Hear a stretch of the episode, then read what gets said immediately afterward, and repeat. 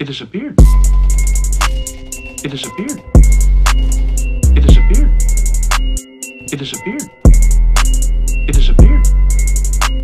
It disappeared. A fine, full, dignified beard. Well, I would hope at the very least you're going to get a release date for it. I would assume, like, that's a foregone assumption. But in the days today where people like Jay Z are just dropping shit, and because of digital, it doesn't matter. There doesn't need to be any lead time.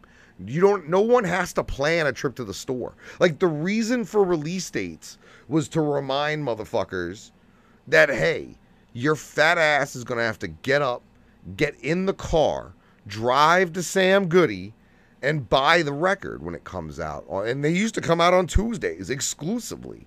Shit, I remember being at fucking Strawberries on a Tuesday picking up like dog food and fucking Death Row's greatest hits. Like that was it was typically industry standard. Tuesday releases to extend that week by a couple of days, that first week.